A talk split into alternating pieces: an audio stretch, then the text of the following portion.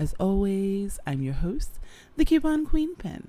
You know how I'm always telling you guys, sometimes we need to take it moment by moment. Well, our next guest did just that. So I'm talking about none other than Ben. Let's take a moment out and we'll be right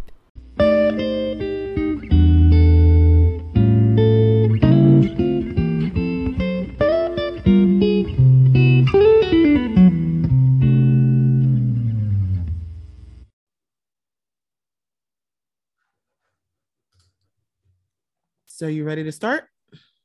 Absolutely. Okay. Quick question: Is it Aaron's or runs? Nope, you got it right the first time. Aaron's. Aaron. Okay. like, Perfect. Like I think it's Aaron's, but I'm not sure. you got it. okay. So, guys, like I was saying, I am here with Ben Ahrens. And you know, we've been dealing a lot with mindset. And some of you have actually been telling me you feel really, really, really stuck, you know. But Ben has done some really interesting TED Talks. So I'm going to let him introduce himself and tell you what I mean. Yeah, absolutely. Thanks so much for uh, having this conversation, bringing me on. And I can definitely relate to the feeling of being stuck. So it's something that probably many of us are facing in this day and age when especially coming off the last year a lot of us were actually actually literally stuck at home. Right. Um so for me i've had certain you know many times in my life where i felt stuck career or health wise and what you're referring to what i gave a ted talk about was an instance where i was extremely uh, sick and stuck physically. I had uh, lyme disease that landed me in bed for three years and um, essentially yeah, I just lost all of my momentum in life in my mid 20s. So it's not exactly where I wanted to be. But through learning about the brain, about neuroscience, and how we can start to shift our thoughts, shift our attention and our awareness to start to get some wiggle room, how one small step can kind of lead to a, a sequence of other ones to help us become unstuck. And long story short, we can get into more details if you like but by doing a lot of different things making a lot of little tiny changes in my life it resulted in changing my brain which changed my body which enabled me to get my health back. And i will just say that for anyone who's feeling stuck know that change is your nature. Change is actually the natural state. There's a great saying that the only constant in life is change. So even though you might at sometimes feel stuck, there's a lot of things in the body and the brain, the mind, and in, in the world that are actually changing. The key is how we can actually tap into that change and direct it and guide it in the direction that we ultimately want it to go. Yeah, definitely. Definitely. I think a lot of times we fight change I, I really think that. Totally. So yeah. one of the things that may, resonated with me was the whole taking one deep breath. Yeah. Where did that start? That started out of necessity, you know, um, because in that time, essentially, so what you're referring to is what became the, the title of my TED talk is One Deep Breath which was really a sort of pivot point for me because, as I mentioned, I was bedbound, I was ill, there wasn't much that I could physically do. And I wanted to, you know, be able to get a handle on something, to have some choice in the matter.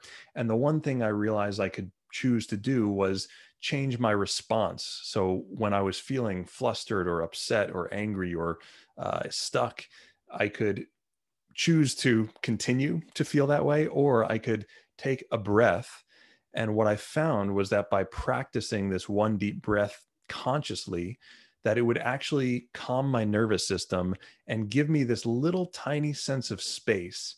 And in that space, I could actually insert a new response. I could start to tell myself a different story, or I could choose to direct my focus in, instead of focusing further on the problem and the diagnosis or the disease, I could focus on solutions or things that I was interested in or things that would make me feel more relaxed and relieved in the moment.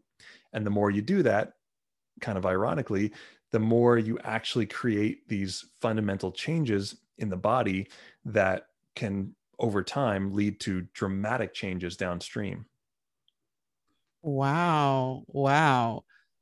You know, I we always talk about changing mindset and we I, I think one of the things that we always think about are huge changes. We don't know, we don't realize how pivotal the small changes are. Yeah, you know, I, I think I'm glad you brought that up. I think that's that's a really important point, and it's sort of at the crux of why we feel or get stuck in the first place. Oftentimes, it's because we think that the only way to change is to make some giant leap, right? Like a total career transition or total overhaul to our geography or our diet or whatever it might be, not realizing that actually anything that we want, the changes that we're after, really happen as the result of process, not a certain single event. And by embracing that, uh, then we can actually start to uh, you know get into the process and direct that process. Usually it's like the process or the flow or the the little steps that are kind of directing us when we're not aware of how things are going in life. Our mind everything else can be you know pulled for a loop all over the map. But if we actually put ourselves kind of back in the driver's seat and recognize the value of these tiny little things that we do each day, those tiny things are what ultimately lead to those big things. Mm. So it's about those little grains of sand that make up the beach, huh? Exactly. Yeah. Look, I mean, we can go for a walk on the beach because there's so many of those little grains that pack it firmly enough that you and I could stand on it. Correct. Correct. Correct. So, okay. You know, you realized that you had to change your mindset. What other than the deep breath was the first steps you started taking? So the first step I started taking was I would say right after the deep breath was rewarding myself for having noticed first and foremost that my mind was running amok, that it was being directed without my uh, conscious intention. And then once I would catch it and bring myself back to the breath, it was rewarding myself. So I started to create this this new feedback loop of every time I found myself, or even subconsciously found my thoughts going to someplace negative, which would produce inflammation in the body and a overall sort of stress response. This new pattern became that I would interrupt it with a breath and then I would reward myself for interrupting it. So, again, this is one of those tiny things that sounds really insignificant. And I like to say that it's not so important what you do, really, what matters is that you do. And that little bit of space gave me actually a lot more mental freedom to the point where I realized I also had a choice of what information I was feeding myself. So, up until that point, I had been feeding myself a lot of fearful information about my diagnosis and all of these, um, you know, negative things, which was Lyme disease at the time. Uh, and I realized, hey, actually, I can feed myself new things. I can read books that interest me or listen to podcasts that inspire me. And by doing that, I started to just feel actually physically better, make different choices and um, ultimately led to this cascading effect of um, you know which resulted in, in full recovery. That is awesome. That is awesome. So okay. You're saying that we do. So in other words really taking that initial step is one of the first things that everyone should do not so much how we do it yeah, exactly. Taking taking a little step and you know, for me that new information I started to feed myself that gave me hope was really things related to like the brain to neuroscience and to this field of study called neuroplasticity which is incredibly hopeful and positive when you really dive into it because fundamentally it says that the brain is constantly changing at any age and from any place that you might be the brain is changing. And the reason that's so powerful and empowering i think is because um, our entire experience is really modulated by the brain. The brain is the interface between us and the world. It's how we uh, you know gather information in through the senses. It's also how we put things out into the world creatively through our ideas and self-expression. So if you can change your brain you can really radically change a lot of other aspects of your your health and life. So in other words that means that you can't teach an old dog new tricks is a myth huh? 100% 100% a myth. You can absolutely teach an old dog new tricks so, okay, neuroplasticity. Why have we not heard about this before? Like, you know, we always hear about neuro- neuroscience, neurology, you know, mindset, all these other things, you know, personal development, but we don't ever really talk about neuroplasticity. Well, neuroplasticity is a relatively new field. It's really come about in the last uh, decade or so. And prior to that, we had a very fixed mentality around the mind eh, and, and around the brain really specifically. It said that you know we were born with a certain number of neurons some 86 billion and those neurons just those you know brain cells essentially just get depleted over time. But with this new research that's been done and now with a lot of it has to do with technology like mris that they're able to actually uh, look into the brain and or map it using uh, different uh, magnetic resonant imaging technology, we can actually see that those old theories of the brain being fixed are false. So neuroplasticity, the reason we haven't heard of it too much is because it's relatively new, but the profound discovery is that the brain is actually generating new cells constantly throughout life and forming new synaptic connections. And as it forms these new connections, we can learn new skills, new abilities, but we can also change our body's responses to things. So if we might be used to feeling or responding uh, in a way to whether it's to negative news or whether it's to um, even our own, you know, health conditions or thoughts, we can using neuroplasticity, we can tap into our brain's natural ability to change and adapt, and we can create new responses that actually reduce inflammation, that produce positive neurochemicals, that produce positive sensations. So it's really quite radical when you learn how to harness this power that everyone has in your own brain. Okay, I keep hearing you mention one word, and that word is inflammation. How important is that? Well, inflammation underpins basically every disease. and when I talk about, you know, inflammation, I'm using it in the sense of physical inflammation, systemic inflammation, meaning essentially, um, you know, what happens in the body when it's under stress. Um, but we can we can just as well, you know, translate that word to, uh, you know, mental exacerbation or or, or uh, kind of an, an, emotional sense of inflammation as well. We be, we know that we say things like, you know, people become inflamed uh, emotionally when they have like an emotional outburst. But essentially, you know, inflammation in and of itself is not bad. The inflammatory response exists in the body to fight off pathogens, to reduce swelling from a certain area, to you know clean the body in certain ways.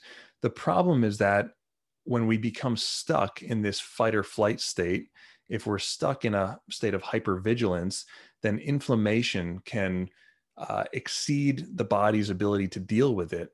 And uh, that essentially leads to symptoms and degeneration uh, in the body and a whole host of other things. Okay. So let's talk about this. You're talking about fight or flight responses, and we hear this all the time hypervigilance, hypervigilance, hypervigilance. Can you define that for us? Sure. So, the stress response, or what we, we know as the fight or flight response, is the nervous system and the brain's onboard threat detection and response mechanism. So, if you think about why the brain evolved in the first place, it's essentially to keep us safe.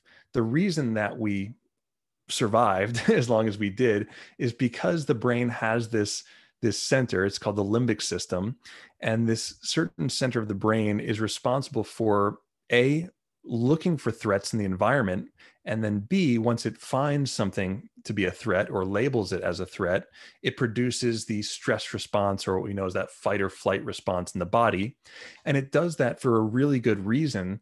that it just wants to mobilize the body. So the classic example is like if you are back in ancient times being chased by a tiger, the body will mount this stress response, which results in increased blood flow, pupil dilation, increased heart rate, increase breath rate. And all of these things are geared toward giving you temporary superpowers to be able to run faster than you normally would be able to and to sharpen your senses so that you can escape the threat.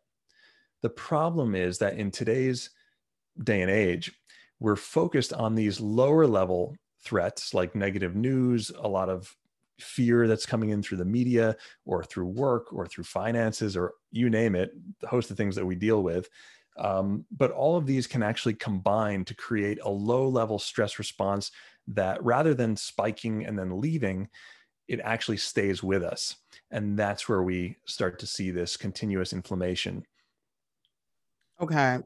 Another quick question, which may answer something for some people. Is this why we have a physical response during an anxiety attack or a panic attack, where people will really think that they are having some sort of massive event with their health? Yeah, that's exactly right. So, what's happening when you have a panic attack or big, you know, uh, anxiety type of response is essentially somewhere along the line, somewhere in the past, that region of the brain that's the threat detection system, that limbic system, has falsely classified something as a threat that's in fact non threatening.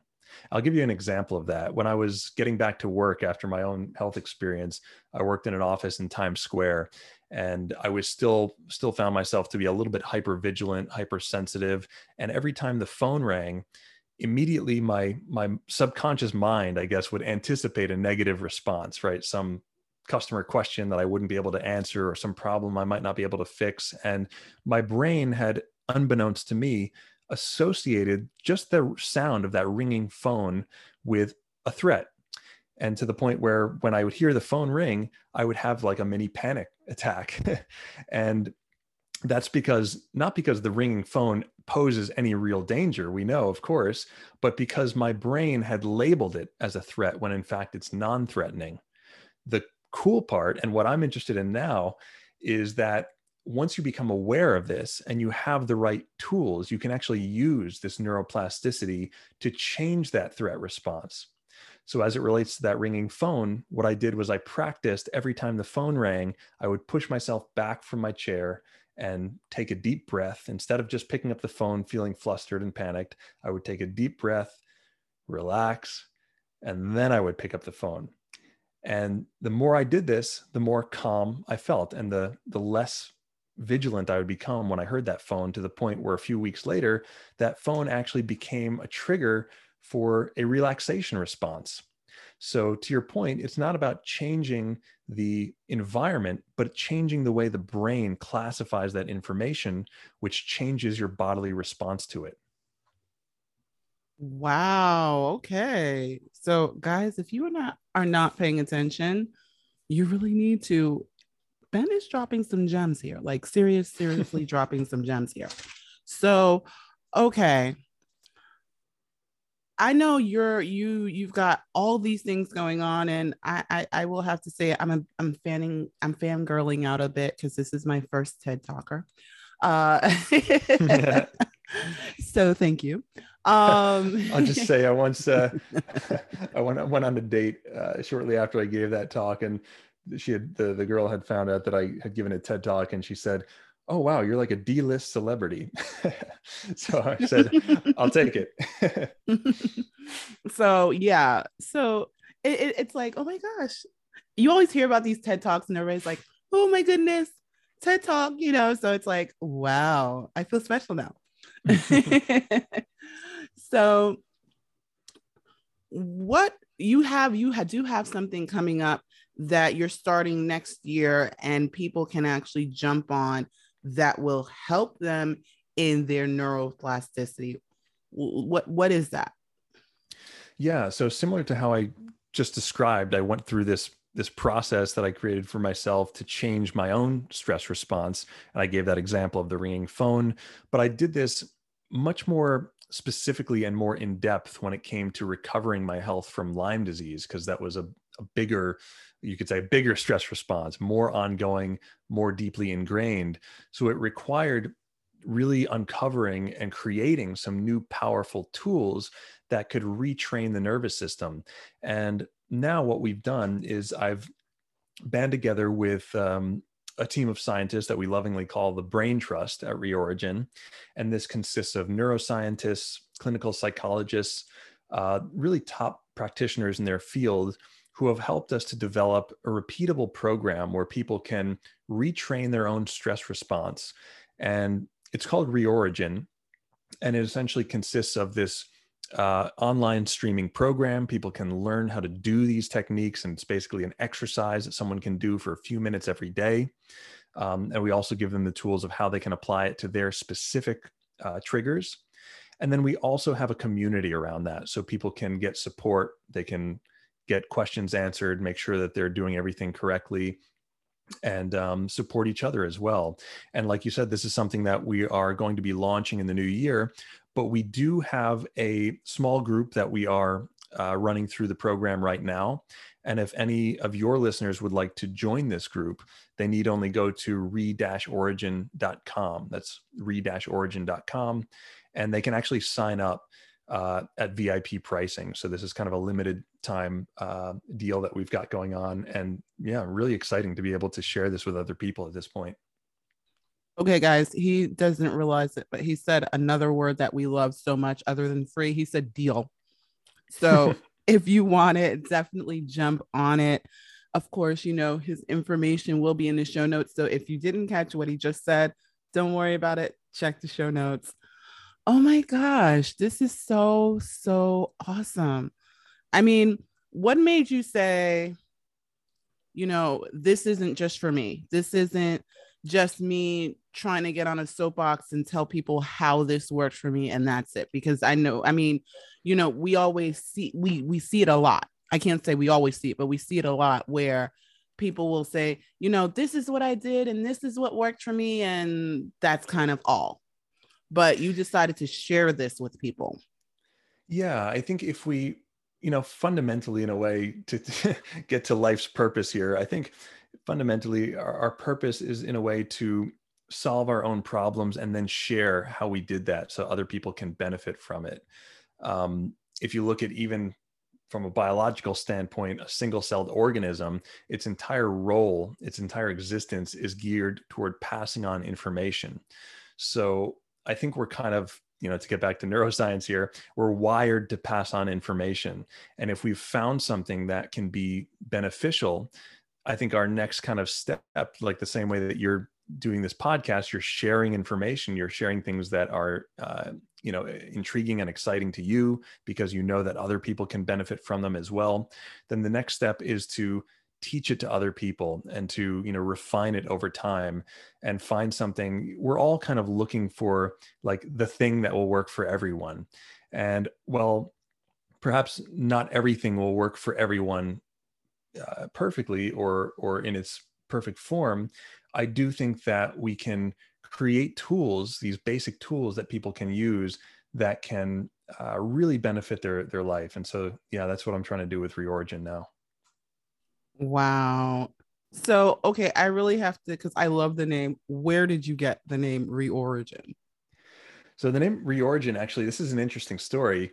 Um, I had been it was about 10 years ago that I since I recovered my my health and went through all of that and continued from there from that point on to learn more about neuroscience and everything. And I always felt like like when I had gone through that sort of transformation it wasn't like I had pushed myself to some new level or fabricated some change. I really just felt like I had returned to myself like i had returned to something fundamental in myself. So i always love this idea of you know that we are inherently complete and that we can return to this state of homeostasis and health whenever the conditions permit. And for years i wanted to find different ways of, of teaching and, and helping and getting this out there and i tried some different things but um, it was actually only last year in 2020 or during the uh, pandemic that an old friend reached out to me and she had this idea to um, bring on some different uh, you know these different experts and myself included um, and essentially create this program called reorigin. So she was the one that came up with the name. And as soon as i heard the name it just resonated in me everything that i just described to you that it's really about you know coming back to ourselves. I really do think that anything addition to that that we might be feeling stress frustration anxiety panic all of these things are altered states. They're not who you really are. And so reorigin is about returning to your origin. It's about returning to the essence of who you really are. And the way that we do that is through neuroplasticity through eliminating these old obsolete neuropathways that are keeping us stressed, keeping us anxious, so that you can settle down to experience your true self, which is by, by nature healthy and happy. Nice, nice. Wow. Okay. I love that. I, I really do. I love that.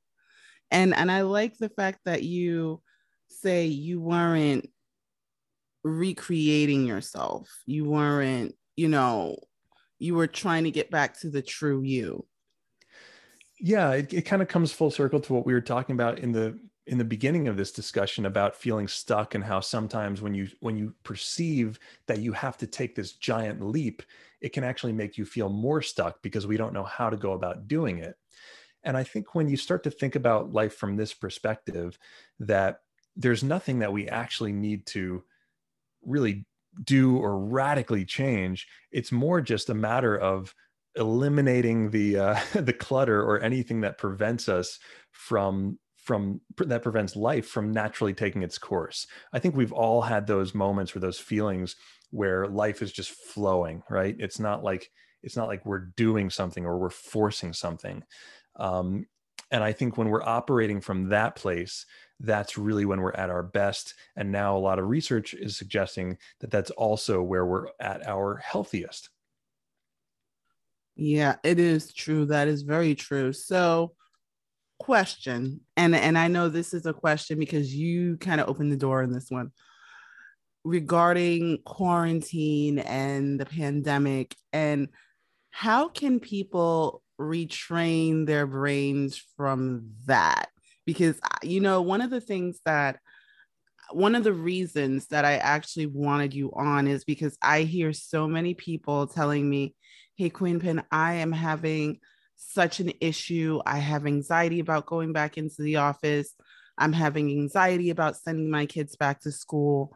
So, how do you think that that and and and let let's be real this was over a year that we were dealing with this so how do how how did this affect us in that time span? Really great question. So, you know, you're absolutely right in thinking that something like this has a almost traumatizing uh, impact on the brain. And like i was saying before about how that limbic system is always trying to classify something as either threatening or non-threatening all of a sudden we all found ourselves around the world in this place where our brains were classifying all of these everyday things like going outside like going to the grocery store like going to school these ordinary benign things that we normally do were suddenly being classified in the brain as a threat because for a time and perhaps to some extent they might still be a little bit but a lot of that was really fed in by the situation, by the media, by the information that was coming in through the senses, to the point where the brain is always developing associations the same way that my my subconscious mind had created the association between the the ringing of the phone and a threat that may or may not be there. Our brains are creating similar associations. So you mentioned you know getting back to the office right? Getting back to school. If these are places that over the last year we've been conditioning our brains to think of as potential threats, then of course we're going to have a threat response or an increased threat response as we start to think now about getting back to these places. So, two things that that listeners can do that I think can really help with this. One of them is on the general level. So, generally, if we reduce the amount of anxiety in the system, that's a really good thing. And one of the best ways that we can do that is by changing the information that we're feeding ourselves.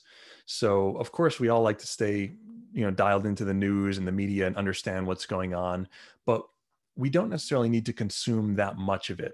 I always like to say the first rule of defensive driving, which is never look at what you're trying to avoid. So, in order to drive forward successfully, you don't need to be focused on the obstacles in the road. In fact, if you do focus on the obstacles, you're likely to crash. You just need to be aware of them in your peripheral vision to the extent that you can avoid them. Apart from that, what you really need to do is stay focused on where you want to go. So I want to really invite and kind of encourage people to change, start to change the information that they're feeding themselves. If you're used to reading a lot of news and taking in a lot of fear information, and that information can come in through your own thoughts, by the way, to recognize that and to start to practice changing the channel, start to get back into looking toward things that excite you. So this might sound like really um, you know basic but even like planning a trip or things like that to start mobilizing and moving your mind toward those things that actually make you feel good that's actually going to have a material effect on your body by calming the nervous system overall and reducing the propensity of the brain to go into fight or flight so that's the one thing the other thing is that like we do in Reorigin, we have a series of tools and techniques that show people how to actually change their stress response with respect to specific triggers. So, again, if it's, let's say, the office or the school that's producing this type of stress response, there's actual things that you can do to change that wiring in your brain that has once associated that with a dangerous place to now change that neural pathway to say that it's actually not threatening anymore. And we can do this through a series of ways. One of them is just through rationalization by taking a pause, you know, recognizing that you do uh, that you are having a stress response to the school or the office, let's say, and to reason your way through it and say, okay, I know that this, you know, I, I'm thinking this way or I'm feeling this way because at one time it was, you know, uh, potentially hazardous. But now I know that we're all wearing masks, we're wiser, most of us are vaccinated, whatever the conditions might be um, that have you know allowed us or enable us to get back to that place. Um, essentially, it's reclassifying it as uh, a safe place. So that's that's a big part of it as well. Now, I do have a big question because a lot of us are parents. And how do we show the kids because some we we have to realize we're not only experiencing this but our children are experiencing this so how do we help them kind of retrain their brain so the great thing about kids is that their brains are so eager to change. They are so receptive to information. And i think you know i would say for for parents i'm not a parent yet myself but i have a lot of friends that i'm in close touch with and i see how they are with their kids. I think it, it actually starts with the parents. I want to say that um, by calming your own stress response, by you know living in in this uh, state of calm relaxation, uh, kids are really receptive to that. They're going to pick up on that you know very well. And I think the more that we can be calm uh, and lead by example, the better. And the other thing is that you know we we I think you always want to be uh, real and realistic with kids. You don't want to say that there's you know no no pandemic when of course there has been. Um, the the challenge is that our brains and that limbic system oftentimes expand the, threat to make it seem greater than it really is.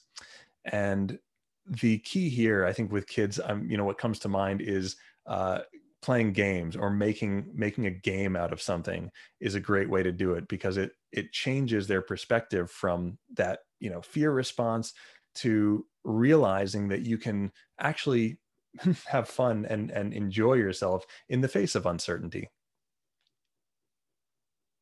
nice okay okay wow so guys we sometimes we have to watch our own responses because remember they're watching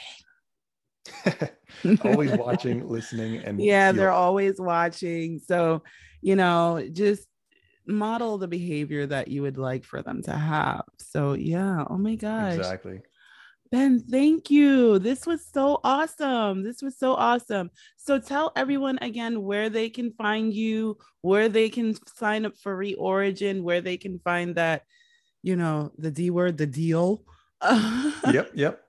Yeah, so absolutely. If you just go to re-origin.com, so it's reorigin, but spelt with the dash in the middle, that's re-origin.com uh, you'll be able to see everything about our program, even watch some of the videos uh, for free to see if it really resonates with you.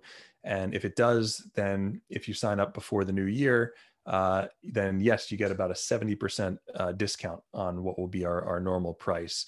Um, we've already had a lot of people go through the program and get great results. So we know that this is repeatable. Like I said, it's not just from my own experience, but now from the history of studying neuroplasticity and from these other experts involved. And um, yeah i think we could all use a little a little brain retraining at this time. It's it's uh definitely. you know, it's time that we come up for air and we we start focusing on where we want to go. Awesome awesome. Ben it has been amazing having you on. My pleasure. Thank you so much for having me Guys, I hope you caught all the gems that Ben was dropping. Definitely check out the show notes so you can sign up and re-find your origin.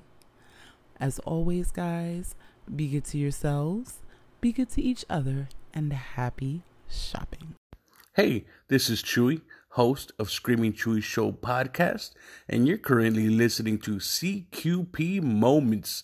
Stay tuned.